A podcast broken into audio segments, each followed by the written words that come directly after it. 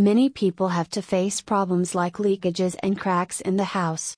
These problems arise due to bad plumbing, cracks in pipes, heavy rains, etc. Never allow water to accumulate on the roof, otherwise, it may leak. Leakage will also damage the walls of your house. Here are some ways to avoid leakage in your home.